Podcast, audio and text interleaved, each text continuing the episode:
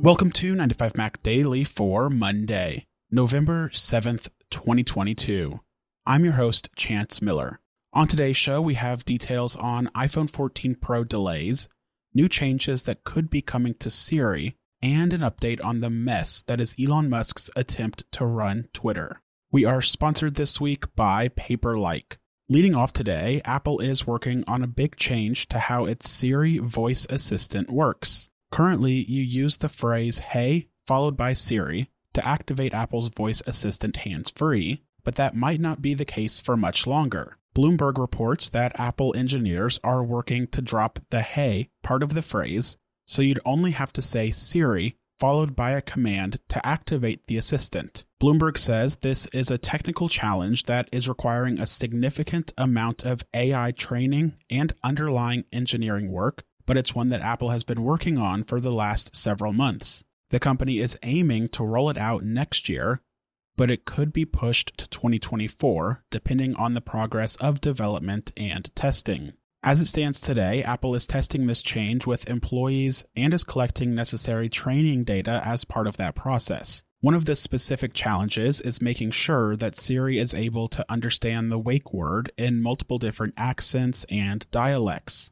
The report also says that Apple is working to make improvements to how Siri integrates with third party apps and services. These changes would improve Siri's abilities to understand users and then take the correct course of action for third party commands. Apple's mission to change Siri's wake phrase to just Siri would match what's also offered by Amazon, and it would give the company a leg up on Google, where its wake phrase is Hey, followed by Google, or OK, followed by Google. But again, this isn't a small undertaking by Apple, and we also hope there are other areas the company is working to further improve Siri, but nonetheless, this is something that could be changed as soon as next year.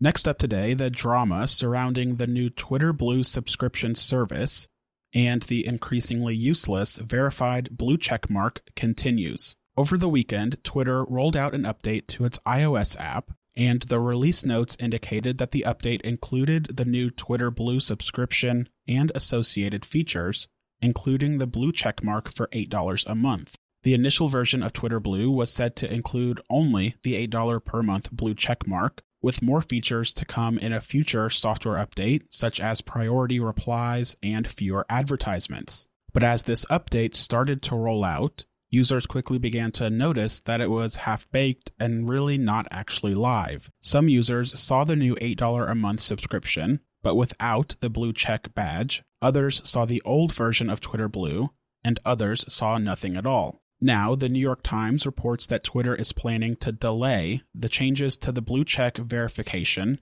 until after the midterm elections in the United States on Tuesday. This is sort of an odd form of self admission by Twitter that maybe its plan to overhaul the verification system without actually verifying users isn't such a great idea after all. And furthermore, Elon Musk posted on Twitter on Sunday that any Twitter handles engaging in impersonation would be permanently suspended, which again is something that an actual verification program would solve.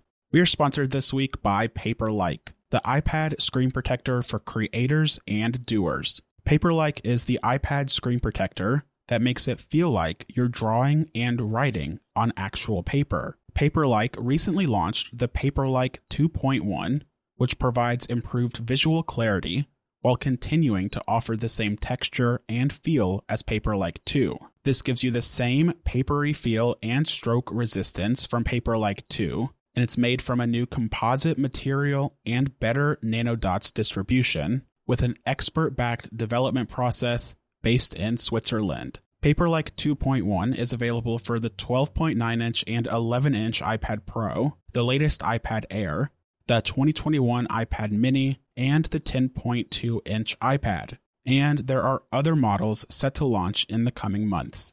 Learn more about Paperlike at the link in the show notes below. My thanks to Paperlike for their support of 9 to 5 Mac daily.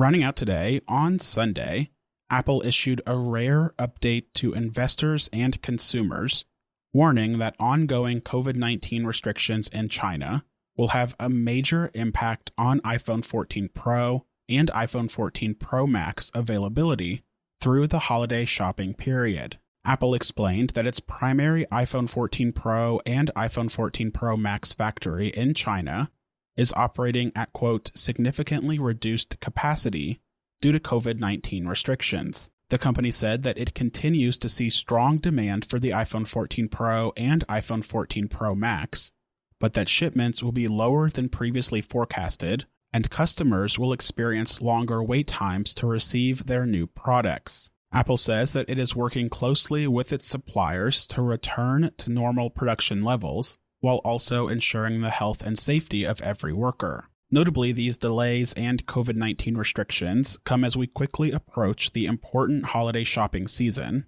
In fact, if you're planning on buying an iPhone 14 Pro or iPhone 14 Pro Max for someone as a gift this year, your time is already running out. A quick check of Apple's online store shows that every iPhone 14 Pro and iPhone 14 Pro Max configuration is backordered until December 8th through December 14th. This means that if you place your order today, you'll be cutting it very close if you want to take delivery before the holiday gift giving season begins.